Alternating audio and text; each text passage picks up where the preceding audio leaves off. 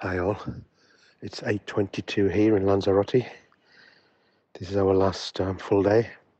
And um, I want to share something with you, which um, is often key. I go into this a lot in various ways on retreats. I have the flu at the moment. And um, this morning I woke up and I was laying just sort of tuning into what was happening and um, there was a, a, heaviness and a tight, a heaviness and a kind of tightness and a soreness in the throat. I was just laid feeling it. Then I could see the mind making something else of it. Oh, what's this? This is awful. Oh, yeah. So, just in that moment, if if my attention is absorbed or engaged with those thoughts, that's what I experience. So instead of the bare sensations of ah, yeah, I go into a story. Now that doesn't mean to say I don't get up and have a lozenge, which I did, and Gaynor passed me some um, uh, some eucalyptus oil to help the nose, the nose, uh, the nose, you know, whatever. Tell something, yeah. Clear the clear the nasal ways. Let's just say that.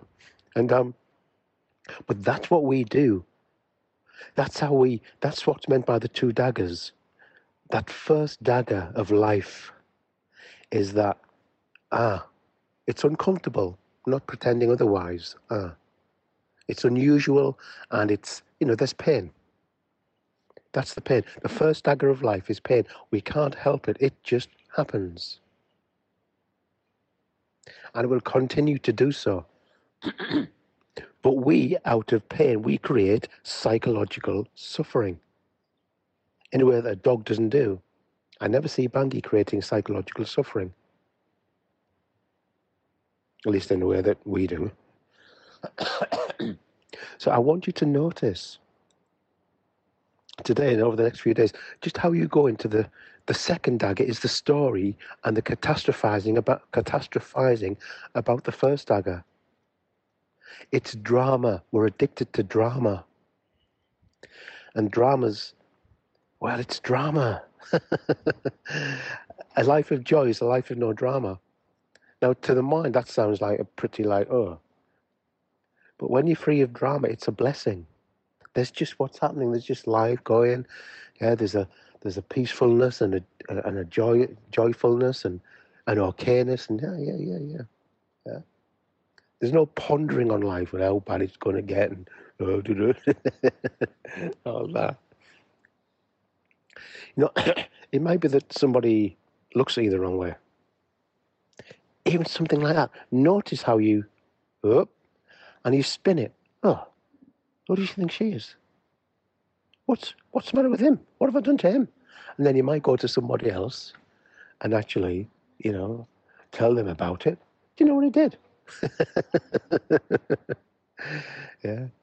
So what we're learning to do here, and um, is learning to stay with that primary experiencing, just that sensation of the heavy throat. Instead of going into the story, because thought is like um. One teacher explained it's like um. Thought is like velcroed to experience and our attention goes to the thoughts, which are always, you know, catastrophizing and how bad it'll get and oh, oh. I'm laughing, but it's not actually not funny because it's just creates suffering. So just notice, come back. Ah, there's the second dagger. There it is. You can see it. Ah, then just come back to your footsteps, the wind on your face, or, you know, your fingertips on the keyboard, Okay. Hope you're all well. Bye bye.